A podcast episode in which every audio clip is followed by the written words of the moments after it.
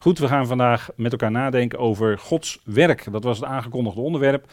En we willen aan de hand van een aantal zaken uit de schrift met u daarover nadenken hoe God werkt in zijn plan. En dan beginnen we bij het begin. Daar zegt Johannes iets geweldigs over God. In 1 Johannes 1, vers 5. Daar staat: God is licht en duisternis is in hem in het geheel niet. Dat is een enorm statement natuurlijk van Johannes. En dat wordt ook, uh, er staat een hele sterke ontkenning hier, twee keer zelfs, in, het, in de grondtekst. En duisternis is in hem in het geheel niet. God is licht.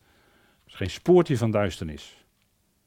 En als we dan gaan kijken in Gods plan wat God doet, dan lezen wij in Genesis 1, vers 1, we beginnen bij het begin. In het begin schiep Elohim, schiep God, de hemelen en de aarde. En dat is een enorm statement. Dit is een mededeling die aan ons gedaan wordt. En natuurlijk weten we dat in de loop van de tijden daar allerlei gedachten over zijn gevormd. Maar dit is het. God schiep de hemelen en de aarde, de oorspronkelijke schepping. En daarna gaat er een heel plan zich ontrollen. En de schepping van de tegenstander, dat is wat we afleiden uit andere schriftplaatsen. Job 26, vers 13. Ik geef even de verwijzing erbij. Maar na de schepping van de tegenstander ontstond er zonde. En dat leidde ertoe dat, er een, dat die oorspronkelijke wereld, die wereld van Genesis 1, vers 1, die door God oorspronkelijk geschapen werd, leidde ertoe dat die wereld als een gericht over de zonde, want Satan rebelleerde, hij kon niet anders, en bracht verwarring, bracht ook, dat bracht ook duisternis met zich mee. En als gevolg daarvan kwam het gericht de nederwerping van de wereld. En dat was een gericht van God wat uit werd gevoerd. En als resultaat daarvan lezen wij in Genesis 1, vers 2. En de aarde werd woestheid en chaos en duisternis. Tohu vabohu, zegt het Hebreeuws dan. En als je die uitdrukking gaat nazoeken in de schrift, dan blijkt die uitdrukking steeds toegepast te worden op een tijd als het gericht geweest is. Wordt bijvoorbeeld van het, het land Israël gezegd als ze in ballingschap zijn gegaan, als gevolg van het gericht van God, dan is dat land woest en leeg geworden. Ze zijn in ballingschap weggevoerd. En zo ook hier in Genesis 1, vers 2, de aarde werd woestheid en chaos en duisternis. God is licht, daar begonnen we net mee. En als God het licht terughoudt, dat is ook wat het woord duisternis zegt in het Hebreeuws, terughouden of weerhouden. Als God zijn licht terughoudt, is er automatisch duisternis. Pas op het moment dat God weer zijn licht vol laat doorkomen, dan verdwijnt ook de duisternis. En dat zal ook uiteindelijk zo zijn aan het eind van Gods plan. Maar tijdelijk gebruikt God duisternis en andere zaken in zijn plan. En daar heeft hij natuurlijk een bedoeling mee. Daar is hij God voor. Genesis 1, vers 3. Er was duisternis gekomen, woestheid, chaos, leegte. Als gevolg van. En Elohim zei: Laat er licht worden. En er werd licht. Dus hier zien we de scheppende kracht van het woord van God. Zoals Johannes zijn evangelie ook opent met hè, in Johannes 1, vers 1. In het begin was het woord. En het woord heeft die scheppende, die sprekende kracht. En in het woord was ook leven. En met het woord kwam ook licht. God sprak en er werd licht. dat zijn enorme uitspraken van de schrift. Er was duisternis, God spreekt en er komt licht. En zo heeft hij dat ook in ons hart gedaan. Paulus refereert daaraan als hij spreekt, daarover spreekt in de tweede Korinthebrief. Dat God het licht heeft aangedaan in ons hart. Waar het duister was, maar hij sprak zijn woord en dat gaf licht van binnen in ons hart. En die ontstane duisternis is juist die donkere achtergrond die God nodig heeft, waartegen zijn licht, waartegen Gods licht des te feller schijnt. Zo werkt God. En dan kunnen we ons afvragen, ja, maar hoe werkt God dat dan uit? Hoe doet hij dat dan in zijn plan? Hoe, hoe ontwikkelt zich dat? Want dit is wel allemaal heel kort door de bocht gezegd, met grote stappen. Maar als we gaan inzoomen op diverse geschiedenissen zoals die in de geschrift vermeld staan, dan zien we hoe God dat uitwerkt. En de eerste illustratie, en daar hebben we ook met eh, de, de als we toen het over het geloof hadden, het geloof van, hebben we ook gesproken met elkaar over Jozef. Jozef, een uh, bijzondere figuur in uh, Tenach. Uh, in Genesis wordt een groot deel van het boek Genesis beslagen door zijn geschiedenis. Hè, Genesis 37 tot en met 50 zou je zo'n beetje grofweg kunnen zeggen. Een belangrijk iemand en toch wordt hij altijd op een of andere manier vergeten. Terwijl Jozef de toevoeger is, hè, dat zegt zijn naam vanuit het Hebreeuws, hij is de toevoeger. En dat blijkt ook uit zijn leven. Als we hele korte stappen nemen in zijn leven, dan zien we, kijk, Jozef, die werd door vader Jacob erop uitgestuurd. En hij moest gaan kijken bij zijn jaloerse broers, die mogelijk in Sichem waren. Maar u weet, ze waren niet in Sichem, maar ze waren in Dothan. En dat heeft ook nog wel een geestelijke betekenis. Ze waren niet daar waar ze zouden moeten zijn. Bij Sichem, de, woord heeft te maken met schouders, sterkte. Uh, daar waar de, de plaats is van God. En als je Sichem gaat nazoeken in de schrift, kom je daar heel veel bijzondere uh, dingen tegen. Maar ze waren in Dothan. En Dothan heeft te maken met het feit dat de mens zelf eigen regels maakt, eigen wetten maakt. En zich daar liever aan houdt dan de lijn van Gods woord willen volgen. Dus ze weken in feite af van die lijn die God neer had gelegd en ze kwamen terecht in Dothan. En zo daar ontmoette Jozef zijn broers. En de geschiedenis is tragisch, zou je kunnen zeggen, in eerste instantie. Hij werd verkocht naar Egypte als een slaaf. In eerste instantie in een kuil gegooid. Beeld ook van in feite de dood. Maar hij werd daar ook weer uitgetrokken. En hij werd verkocht als slaaf naar Egypte. En in al die dingen is hij een geweldig heenwijzing, een geweldig schaduwbeeld naar onze Heer toe. Hè? Die ook in feite door zijn eigen broers, door zijn eigen volk, Israël, als slaaf verkocht werd. En dat ging bij name van Judas, hè? Judas die hem voor 30 zilverstukken verkocht in feite. En in Egypte raakte Jozef in de gevangenis. De hele bijzondere geschiedenis. Hij raakte in de gevangenis en hij werd daar ook weer uitgehaald toen bleek uh, hoe hij zich opstelde in die gevangenis. En hij sprak, en u ziet hier de uh, illustratie, is dat hij spreekt met de schenker en de bakker. En hij kon hun dromen verklaren. Jozef in de Bijbel, gaat maar nazoeken, heeft altijd te maken met dromen. Jozef, als er een Jozef is, dan wordt er ergens gedroomd, of door de farao, of door Jozef zelf, of door de schenker en de bakker in dit geval. En Jozef was bij machten door God, door die geest van God, die dromen te verklaren. Farao en Farao had gedroomd en toen kreeg hij de boodschap, ja, die Jozef, die moet je uit de gevangenis halen. En de farao stuurde boden en liet Jozef roepen. Ze haalden hem snel uit de kerker, men schoor hem, verwisselde zijn kleren en hij kwam bij de farao.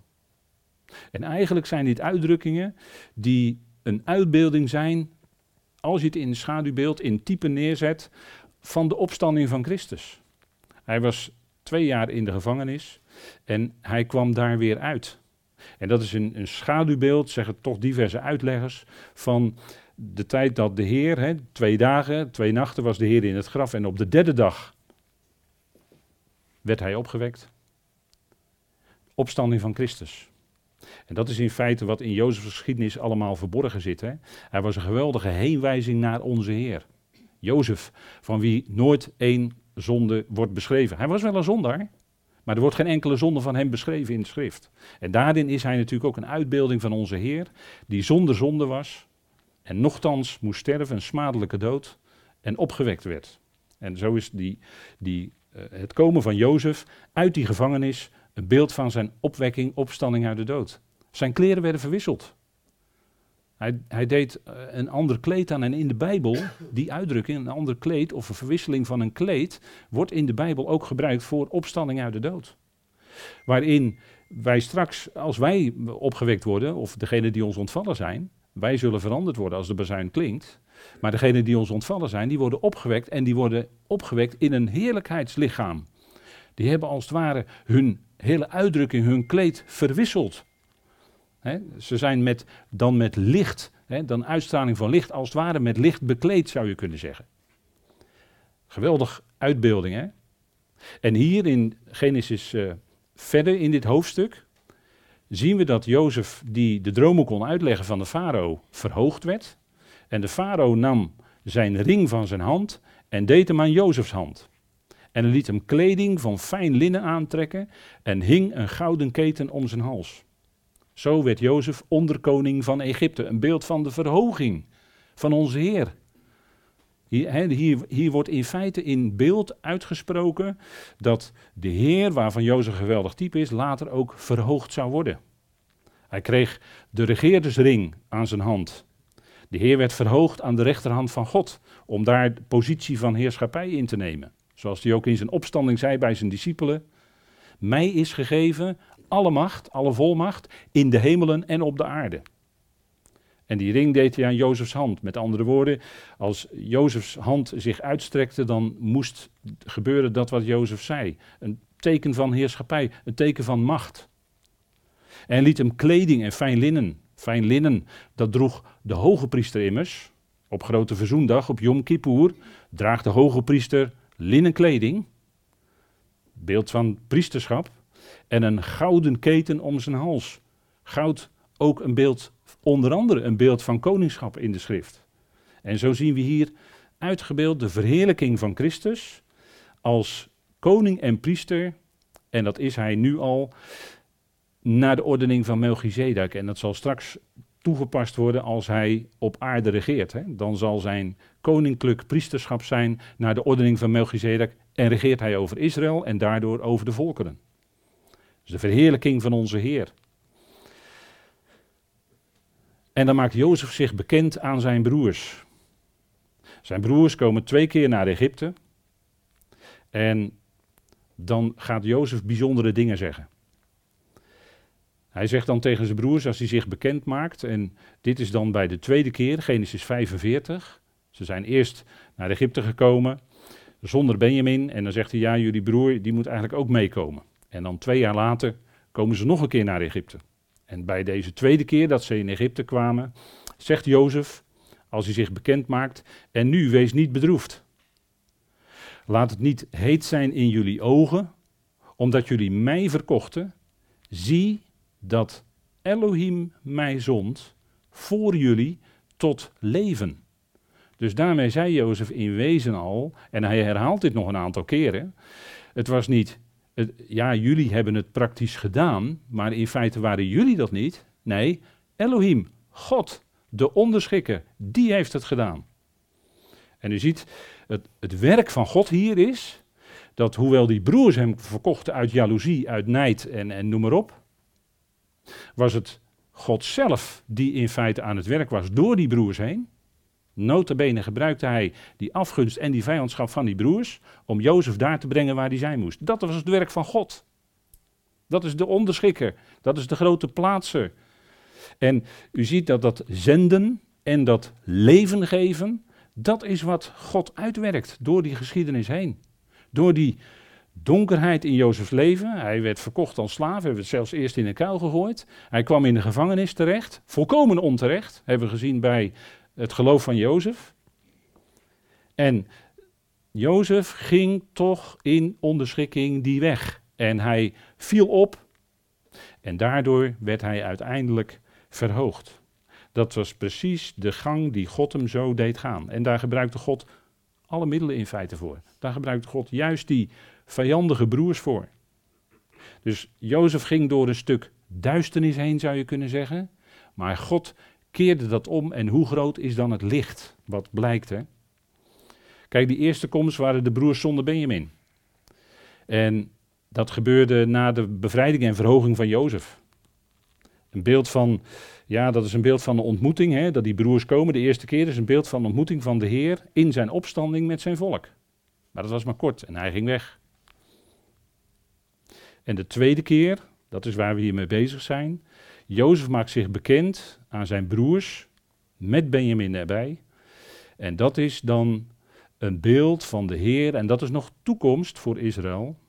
Het gaat hier over Israël, dat is een beeld van onze Heer die zich bekend zal maken aan zijn volk. Zoals het in Zacharia staat geschreven en waar de openbaring in feite ook mee begint. Zij zullen zien wie zij doorstoken hebben. En zij zullen zien dat het de Messias Jezus was. Hun eigen Messias. Yeshua, als ik het even een beetje op zijn Hebreeuws zeg. De gezalfde. Hij zal zich bekendmaken aan Israël. En dan zullen zij zien wie ze doorstoken hebben. Hij zal het laten zien, zoals hij zich eerst presenteerde in de opperzaal aan zijn discipelen. En Thomas die geloofde het eerst niet, maar een week later wel. we, we, we, spreken spreekwoordelijk over ongelovige Thomas, maar dat is niet het eind van het verhaal. Het eind van het verhaal was, toen Thomas genoeg licht had, was het gelovige Thomas, want toen zei hij mijn Heer en mijn God. En daarin beelde hij uit wat het volk Israël zal zeggen als de Heer komt. Dan zullen ze zien, ja, dat is onze Heer. En hij representeert als geen andere Yahweh. En dan zullen zij zien wie ze doorstoken hebben. Dan zullen de stammen in het land zich op de borst slaan en zullen rouwklagen. Want dan is er ineens licht. En dan is er ineens veel meer licht in dat volk gekomen.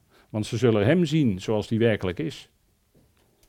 En hier zien we dan dus Benjamin en zijn broers is een type van het gelovig Israël. Want het gelovige Israël in de eindtijd zal dat koninkrijk binnengaan, dat aardse koninkrijk.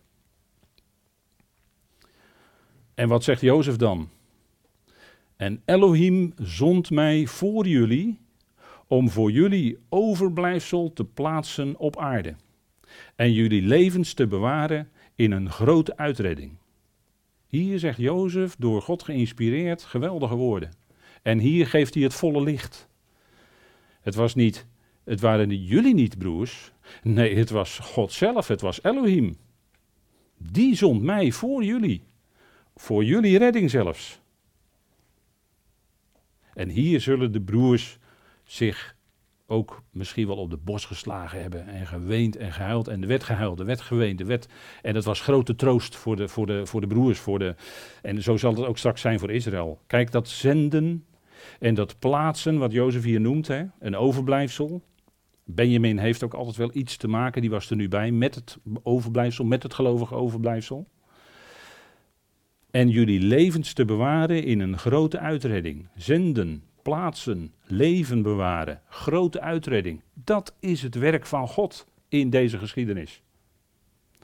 En dat onttrekt zich misschien aan onze waarneming, maar zo werkt God ook in ons eigen leven. Maar dat zie je pas achteraf.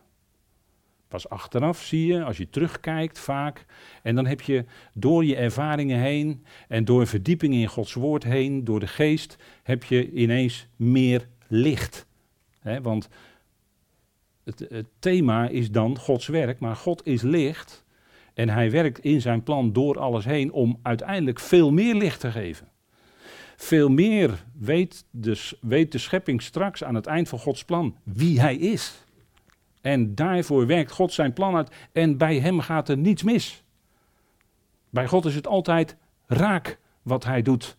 Ook zelfs in dat hele moeilijke punt van dat hij ook de tegenstander als tegenstander geschapen heeft. Zelfs dat.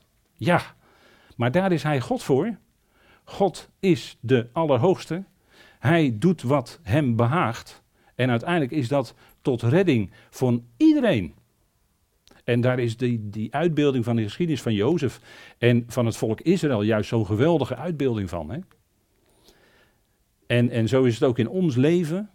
God brengt on in ons leven allerlei ervaringen waarvan je zegt van nou, uh, misschien wel op dit moment zeg ik misschien wel van nou, ik zie het allemaal niet zo duidelijk meer. Het lijkt wel of het een beetje in, eh, in mijn gedachten of in mijn hart of in mijn ziel een beetje donker is geworden. En dan moet je juist niet bevreesd zijn. Maar dan is het zaak om omhoog te kijken. En biddend je af te vragen, Vader, wat wilt u hiermee uitwerken in mijn leven? En achteraf zul je het zien. Misschien gaan de jaren voorbij, dat het moeilijk is, dat je het niet ziet, dat, dat het allemaal, allemaal voetangels en klemmen komen op je weg, noem het maar op. Maar uiteindelijk ga je achteraf zien waartoe het was. En zo werkt God niet alleen in dit grote met Israël, maar ook in ons eigen persoonlijk leven als gelovigen. Denk toch een paar facetten die we zomaar kunnen meenemen. Hè? En Jozef zegt het nog een keer. En nu niet jullie zonden mij hier, maar Elohim. Hij heeft mij geplaatst als vader voor de farao, als heer over heel zijn huis en als heerser over heel het land Egypte. Dus al dat zenden en dat plaatsen in die positie is door God gewerkt. En het was geen makkelijke weg voor Jozef. Het ging door verdrukking heen, het ging door lijden heen.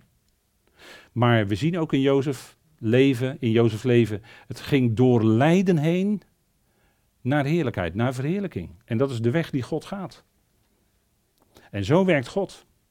En dat, dat lijden, die verdrukkingen waar wij in terechtkomen, of waar we in terechtgekomen zijn, of die we nog zullen meemaken, dat, is niet, dat staat niet los van God en, en is ook absoluut nooit iets dat God je, zo denken wij altijd, hè? Uh, ja, God zal me wel straffen voor iets, of God zal me wel, uh, hè? nee, God brengt lijden, verdrukking in ons leven, om daar zijn heil, zijn heerlijkheid, zijn redding mee uit te werken. En het is ten diepste, en, en dat ga je pas misschien na jaren begrijpen, een klein beetje daarvan, dat het ten diepste zijn liefde is die het uitwerkt. Want uiteindelijk zal ieder schepsel erkennen, ja God, Vader, u bent werkelijk liefde. Ja, maar onderweg zag ik het nog niet. Maar nu ik aan het eind gekomen ben en ik kijk terug en u laat het me zien, want ook dat moet je gaan verstaan door inwerking van de geest van God. Ja, u bent liefde, werkelijk, ja. En dan zegt Jozef nog, ga naar mijn vader terug, want vader Jacob moet ook komen. En dit zegt uw zoon Jozef, Elohim plaatste mij tot heer over heel Egypte, alsjeblieft. Dus het waren die broers niet, maar het was Elohim, het was God zelf. Was de grote onderschikker, die werkt door allerlei instrumenten heen. En vandaar, u kunt zeggen, ja, Elohim is een meervoudsvorm. Maar God werkt door allerlei instrumenten heen, via zijn, met zijn geest, om tot zijn doel te komen. En Elohim plaatste hem tot Heer over heel Egypte. En dat is ook voor onze Heer natuurlijk zo. De Heer zal geplaatst worden door God, hè? Psalm 2. Zie, ik heb mijn koning al gesteld in Sion, mijn heilige berg. Het is alleen nog een kwestie van tijd. Maar heeft die, die koning staat al lang klaar om straks die, dat, dat te gaan doen, om koning te, daadwerkelijk te zijn. Koning van de koningen en heer van de heren over de hele wereld, over eh, alle volkeren. Dat is, dat is natuurlijk een geweldige toekomst. Maar het gaat gebeuren. En dan hebben we nog een illustratie. Illustratie 2, dat is het boek Rut. En dat is een prachtig boek. Dat is een van de feestrollen. Zoals u weet wordt dat gelezen bij uh, het wekenfeest, hè, bij Shavuot. En het boek Rut is een hele bijzondere geschiedenis. Uh, als we dat ook afzetten in de, de lijn, hè, de lijn van uh, geslachten richting dat onze Heer geboren zou worden uiteindelijk. Want daar heeft dit alles mee te maken. Hè, Rut, u ziet hier Rut, Orpa en Naomi. Rut, hè, de vriendelijke, betekent uh, de naam Orpa, de gazelle. En Naomi, de lieflijke. En in het begin, het boek Rut begint eigenlijk heel somber. Want Elimelech gaat met Naomi uh, naar Moab. Uh, de situatie is niet zo goed. En Elimelech komt te overlijden, de zonen van Naomi komt te overlijden. Dus het begin van het boek Rut is eigenlijk heel somber. Naomi beklaagt zich ook hier erover, hè, in dit vers 20. Dat is een sleutelvers zou je kunnen zeggen. Maar het begint eigenlijk met dood en, en met, met, met bedroefdheid. En ze zei tegen hen, noem mij niet Naomi, maar noem mij Mara. Want de algenoegzame, dat is uh, Shaddai, hè, dat is degene die alles uitwerkt. Abraham, zijn naam werd veranderd toen God zich aan hem bekend maakte als Al Shaddai. Ik ben God de algenoegzame. Dat wil zeggen, ik heb alles, al het vermogen om mijn plan volledig tot in de details uit te werken. De algenoegzame. Hij heeft mij grote bitterheid aangedaan. En, en de bitterheid in de schrift is een beeld van lijden. Hè? En hier spreekt Naomi, ze zegt ook noem mij Mara. En die, die naam betekent ook bitterheid. Hè? Die, dat, dat heeft een groot verband met elkaar, die woorden die hier gebruikt worden. Bitterheid en Mara. Er was bitterheid.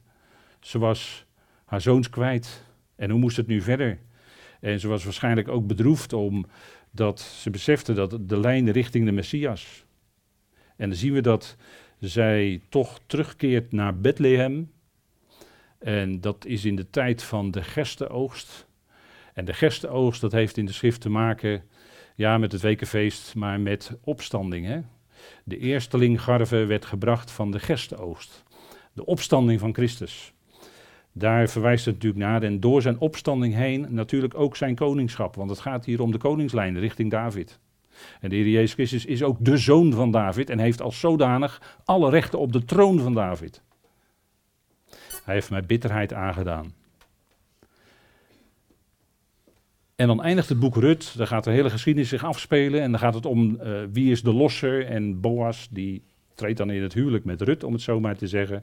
En dan wordt er alsnog nageslacht geboren, Obed, en dat zal de grootvader blijken te zijn van David, hè? Obed, en de zoon van Obed is Isaïe, en uit Isaïe werd dan David geboren, de grote koning.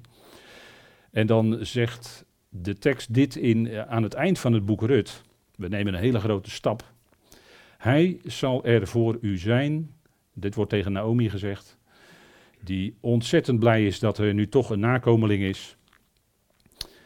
Hij zal er voor u zijn om uw ziel te herstellen, staat er dan heel mooi in de grondtekst. Hè?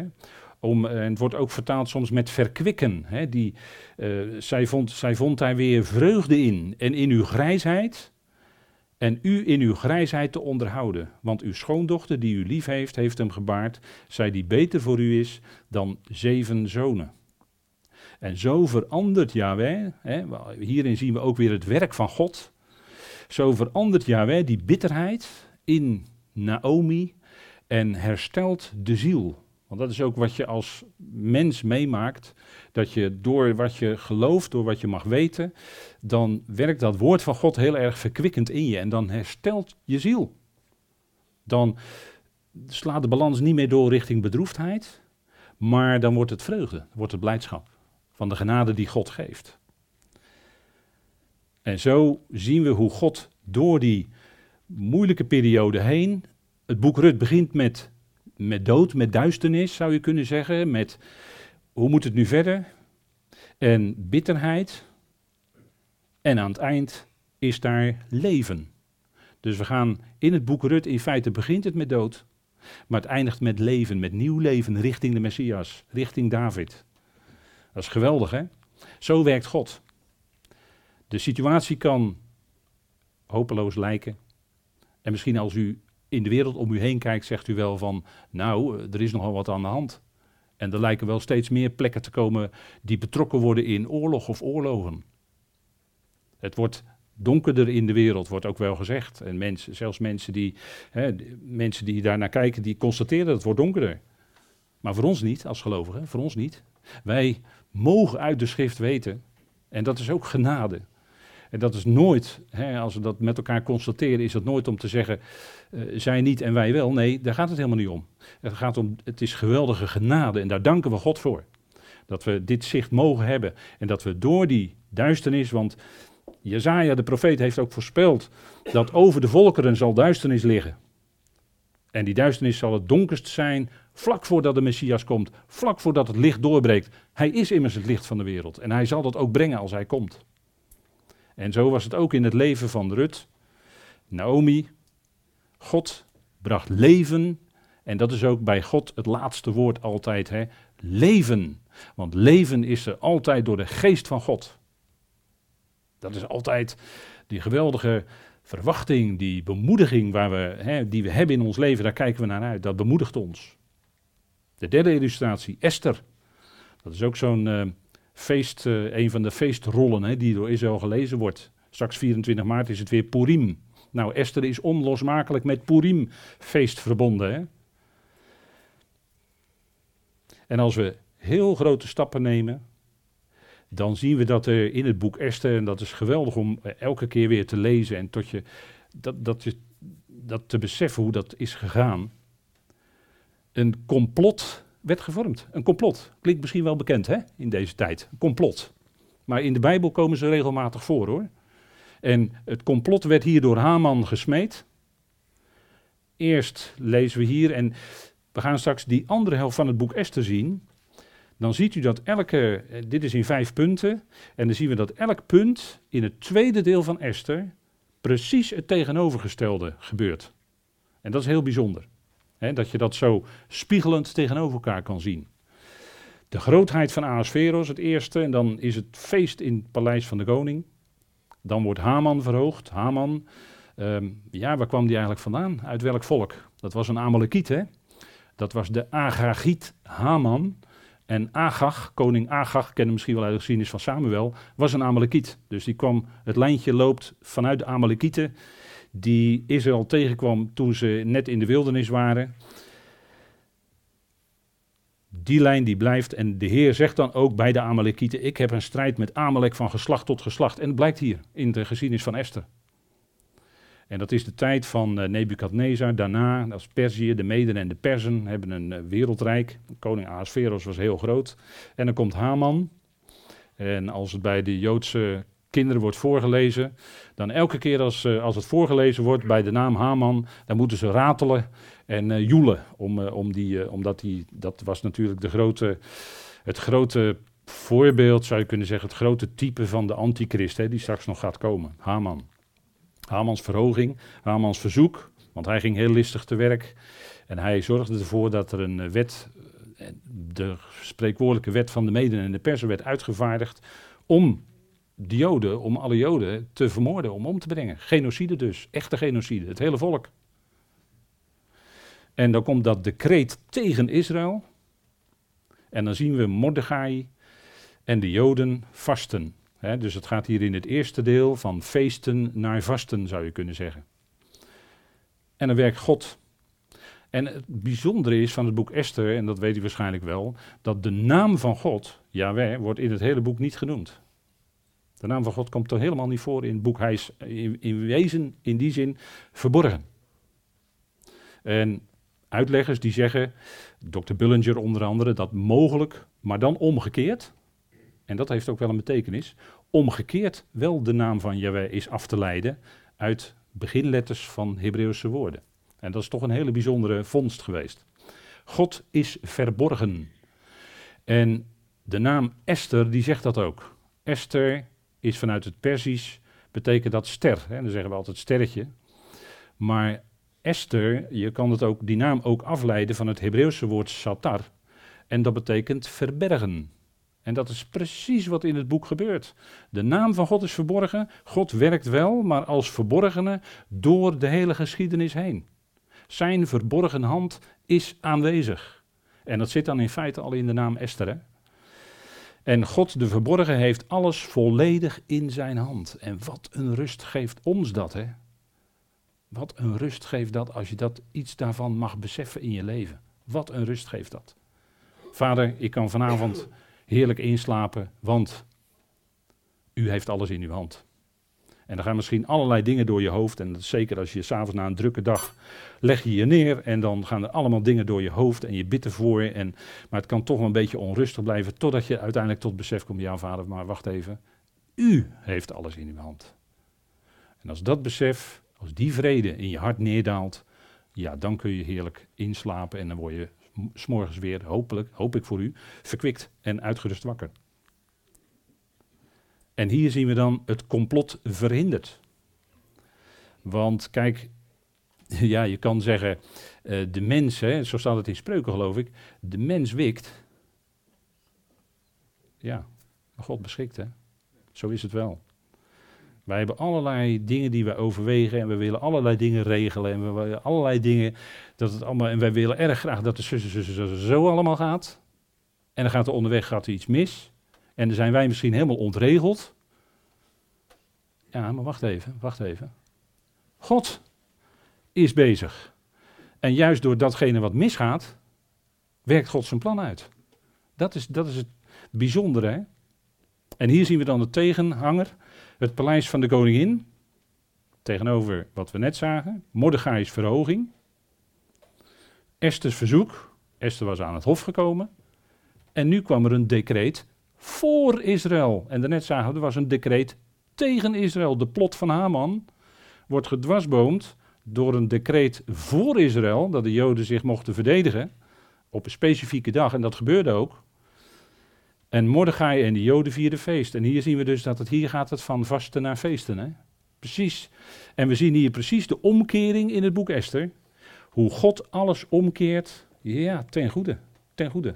En zo werkt hij in zijn plan. Hij doet alles samenwerken tot wat goed is, zegt Paulus toch in Romeinen 8.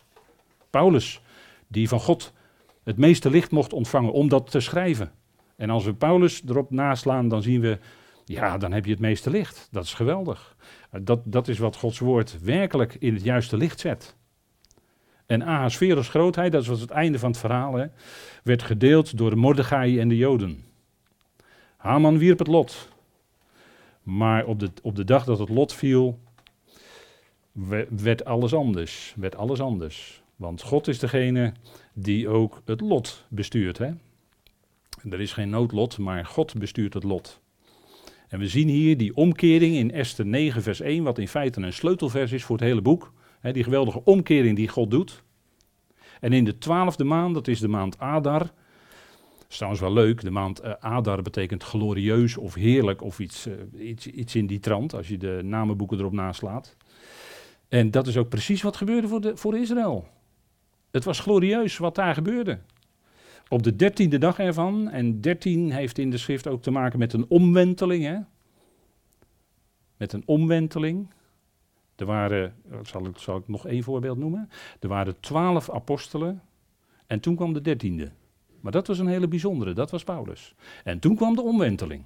Toen werd het anders. Denk er maar eens over na, hè? De dertiende dag. Toen het moment gekomen was op het woord van de koning en zijn edict uit te voeren. Op de dag waar de vijanden van de Joden naar uitkeken om hen te domineren. En daar kijkt de wereld naar uit hoor. Vergist u zich niet, vandaag de dag ook. Daar kijkt de wereld naar uit om Israël te kunnen domineren. En dat zal ze ook lukken. Onder leiding van de antichrist. Die zal tijdelijk, hè, zo, zo zegt Daniel dat, zo zegt de openbaring dat, die zal tijdelijk de overhand kunnen krijgen over het volk van de heiligen, dat is Israël. Tijdelijk zal hij de overhand krijgen, kan hij heel ver gaan, kan hij zelfs de offerdienst uitschakelen. Maar uiteindelijk zal ook dan God het omkeren en zal de Messias Jezus komen precies op tijd. Exact op de juiste dag. Na 1260 dagen grote verdrukking, op de dag nauwkeurig zal God dat doen. En op deze dag, dat was een specifieke dag, die hier ook in Esther genoemd wordt, gebeurde precies het omgekeerde wat Haman als complot bedacht had. Maar God keert het om. En de Joden zelf domineerden hun haters. En zelf staat er dan aan het eind van uh, Esther 8 dat vele uit die volkeren, want Ahasverus regeerde maar liefst over 127 gewesten, dat was een wereldrijk. Maar vele van die volkeren, die werden Jood, staat er dan. Die, die bekeerden zich tot Jodendom, werden Jood. Heel bijzonder hoor, wat daar staat.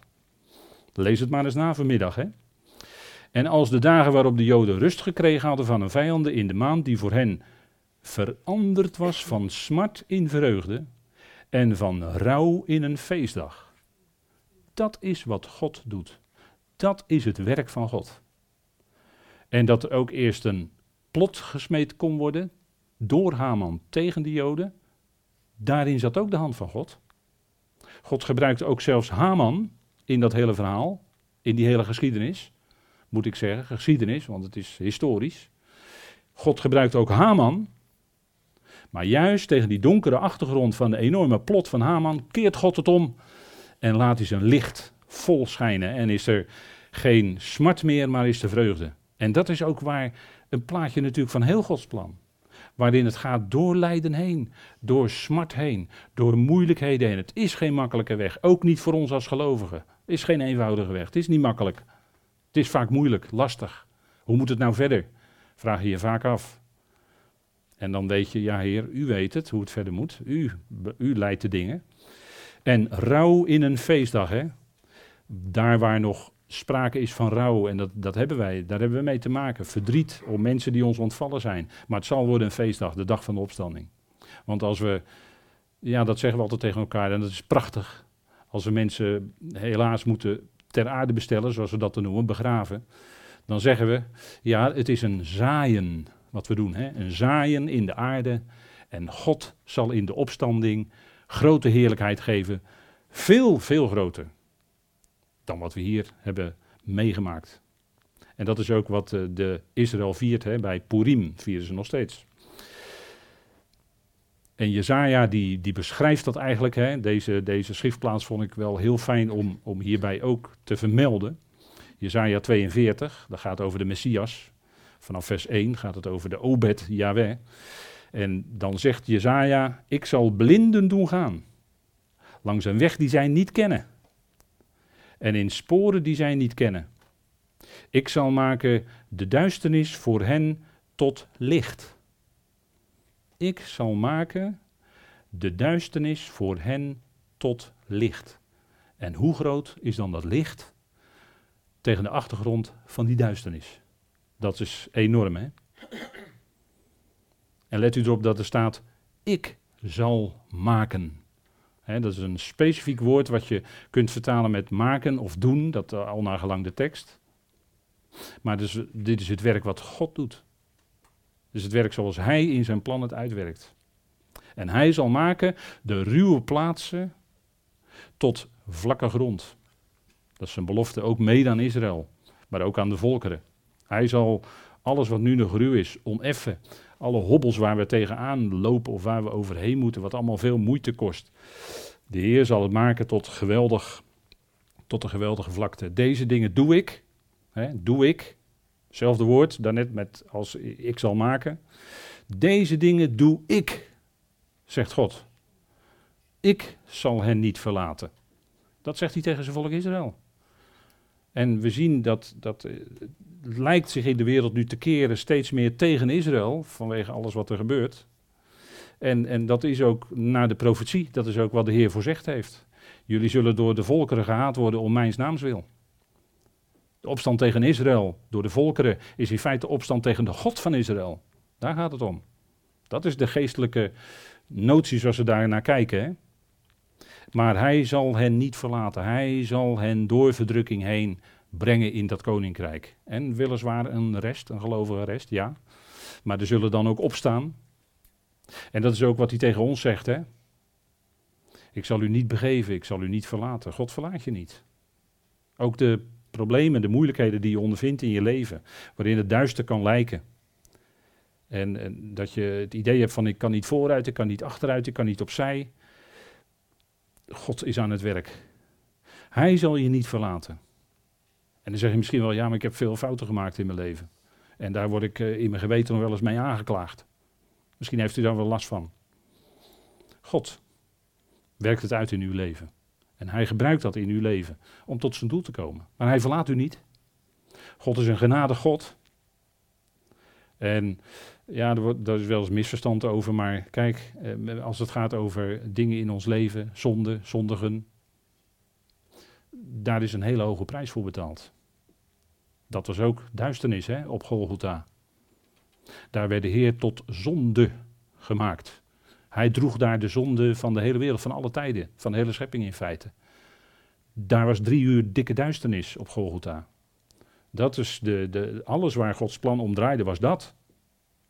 En hoe geweldig is dan het licht wat daarna schijnt, nu hij is opgewekt en verheerlijkt. Maar daarmee is de zonde gedragen. Maar het was een hele hoge prijs. Het kostte zijn eigen geliefde zoon om de zonde van de wereld weg te doen. Dat is, dat is, uh, ja, dat is goed nieuws. Dat is goed nieuws. Maar uh, kijk, men, soms, soms hebben mensen wel eens nog de notie van genade is hetzelfde als tolerantie. Maar dat is niet zo naar de schrift. Genade werkt juist, als we Romeinen 6 lezen, versus de zonde. Genade werkt juist in ons leven tegen de zonde in, dat wil je ook niet meer. Dat is, dat is de uitwerking van Gods genade. Hè? Ik zal hen niet verlaten. Dat zegt God, hè? Ik zal jou niet verlaten. Wat, je ook, wat er ook in je leven speelt. Maar ik ben bij je. En dan als laatste illustratie de discipelen. Waar in wezen uh, zij naartoe gingen. De discipelen, wat zei de Heer tegen zijn discipelen in de opperzaal, vlak voordat hij zou lijden en sterven. Amen, amen, ik zeg jullie dat jullie zullen wenen en weeklagen. Als zij zouden zien dat hij doorstoken werd, de wereld echter zal verheugd worden. De wereld, hè, de Romeinen en de, de anderen zullen er blij mee zijn op het moment dat dat gebeurde. Jullie echter zullen bedroefd worden. Maar jullie droefheid zal tot vreugde worden. Dat is wat God doet. Dat is Gods werk. We kunnen nu nog droefenis meemaken, rouw, moeilijkheden, duisternis. Maar het zal worden tot vreugde. Genade, hetzelfde woord hè, bijna in het Grieks. Vreugde, genade. Jullie droefheid zal tot vreugde worden. Want wat waren de discipelen blij, dankbaar en gelukkig toen ze de Heer ook weer in de opperzaal ontmoetten. En ze ontdekten dat Hij werkelijk de opgestane, de opgewekt is. Dat is natuurlijk geweldig. Het zal tot vreugde worden. Zo werkt God. En aan de hand van veel illustraties hebben we dan daar vanmorgen naar gekeken. Dus eventjes kleine puntjes zetten we dan op de i, om het zo maar te zeggen. Maar zo werkt God. En dat is een, een lijn, een duidelijke lijn in de schrift. En als we dat even heel kort samenvatten, dan zien we dat dit Gods werk is. Het gaat eerst via duisternis naar beneden, zou je kunnen zeggen, neerwaarts. Maar dan daardoorheen, door die ervaringen heen. En die ervaringen, ja, die zijn noodzakelijk. Dat is Gods bedoeling ook, dat we daar doorheen gaan. En dan daarna is er veel meer licht. En zo zal er veel meer licht zijn. Hè? Aan het begin van de schepping hebben we gezien, daarnet, God is licht. Dat stond aan het begin. En aan het eind zal het ook zijn, louter en alleen licht, dan is de duisternis verdreven. Dan blijft de duisternis ook weg, komt niet meer terug. Dan is de functie van de dood, het kwaad en de zonde is geweest. Heeft zijn functie vervuld. En er is veel meer licht. Mensen zullen dat zien, vader, u heeft het allemaal zo uitgewerkt in mijn leven. U heeft het zo gedaan. En dan zullen we alleen maar Hem kunnen danken, loven en prijzen dat Hij het zo heeft gedaan in ons leven en niet anders dan dat. Want zo moest het ook gaan. Dat, dat, is, dat is, je zegt het is onontkoombaar. Ja, inderdaad. Maar die liefde van God, die is gelukkig ook onontkoombaar. En daar zijn we altijd in geborgen. En, en mogen ons zeker en eh, vanuit God zeker veilig in weten. Wat er ook overkomt. Maar we zijn geborgen altijd in zijn liefde. Nou, dat is het licht wat uit het evangelie naar voren komt. Die liefde van God, zijn licht, zijn heerlijkheid. En hij werkt het uit. Het is altijd die ene die geen fouten maakt. God die via zijn zoon alles tot een goed einde zal brengen. Amen. Zullen wij de Heer danken. Vader, we danken u dat we aan de hand van enkele illustraties uit de schrift mochten kijken naar hoe u werkt. Vader, en dat zijn facetten van uw wegen. En u werkt alles heel wonderlijk uit door uw geest. Er is niets wat u kan weerstaan, maar u werkt uw hele plan uit. Vader, en zo mogen we ook kijken naar de wereld van vandaag, zoals die is. Vader, het is misschien zo anders dan wij misschien vier, vijf jaar geleden hadden gedacht. Maar vader, u werkt uw plan uit. En hoe duister het ook kan lijken om ons heen, dank u voor dat licht van uw woord. Ja, vader, de opening van uw woorden geeft licht. En schijnt ons voor op onze weg die we mogen gaan. We mogen wandelen aan uw hand. Mogen zijn in uw licht. En dank u wel dat u door die waarheid van uw woord ook dat licht in ons leven doet schijnen. En dank u wel dat we daar onder mogen staan. Dat u ons kracht geeft voor vandaag en ook voor morgen en overmorgen. U bent nabij, Vader. U draagt. En u zal dat doen wat nodig is. In alle omstandigheden. Vader, we danken u dat u ons niet begeeft en niet verlaat. Dat u altijd nabij bent. Ongeacht onze persoonlijke omstandigheid. Maar u bent er. En we mogen u altijd aanroepen. We danken u, Vader, dat u ons zo lief hebt. En dat u zo met de volkeren en vooral met uw volk Israël tot uw doel zult komen. Het is uw oogappel. We bidden u voor hen, ook juist in deze tijd. Vader, wij zijn genadig nabij. En door druk en verdrukking heen zult u ook met hen tot uw doel gaan komen. Daar danken we u voor, Vader. En we danken u dat u alles ten goede zou keren. In de omkeer die u zal teweegbrengen. We danken u daarvoor in de naam van uw geliefde Zoon, onze Heere Christus Jezus. Amen.